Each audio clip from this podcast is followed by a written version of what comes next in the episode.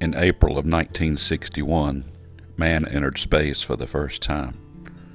That was a huge feat. Since then, we have continued to travel into space. Man went to the moon, and now we're continuing to put men in orbit today. We've sent many devices out into the universe, telescopes, Sputnik, so many different things that have gone out to try to find more information, to even try to find the origin of the universe. Pretty amazing feat if you ask me. And yes, we have put a device on Mars. It sent back pictures. Now, the flip side of this is there are a lot of people that don't believe that. They believe it's all a conspiracy. Number one, that we've never been in space.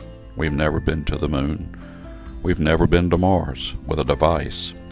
So yes, there are two sides to every story. I tend to believe that we've been exactly where they said we have been, and we will continue to try to go further. They now have a telescope looking thousands of light years out into space to galaxies we'll never reach. We'll never be able to see with our own eyes.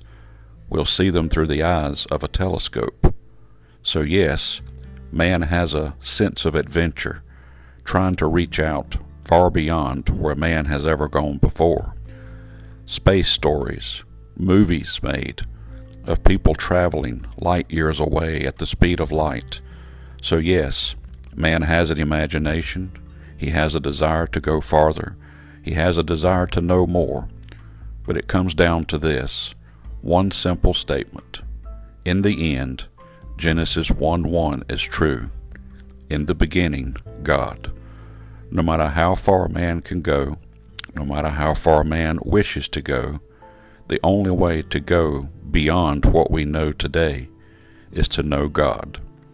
To know that He said, For God so loved the world, that He gave His only begotten Son, that whosoever believeth in Him should not perish, but have everlasting life.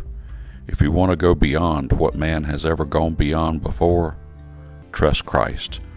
May God bless you and have a wonderful day.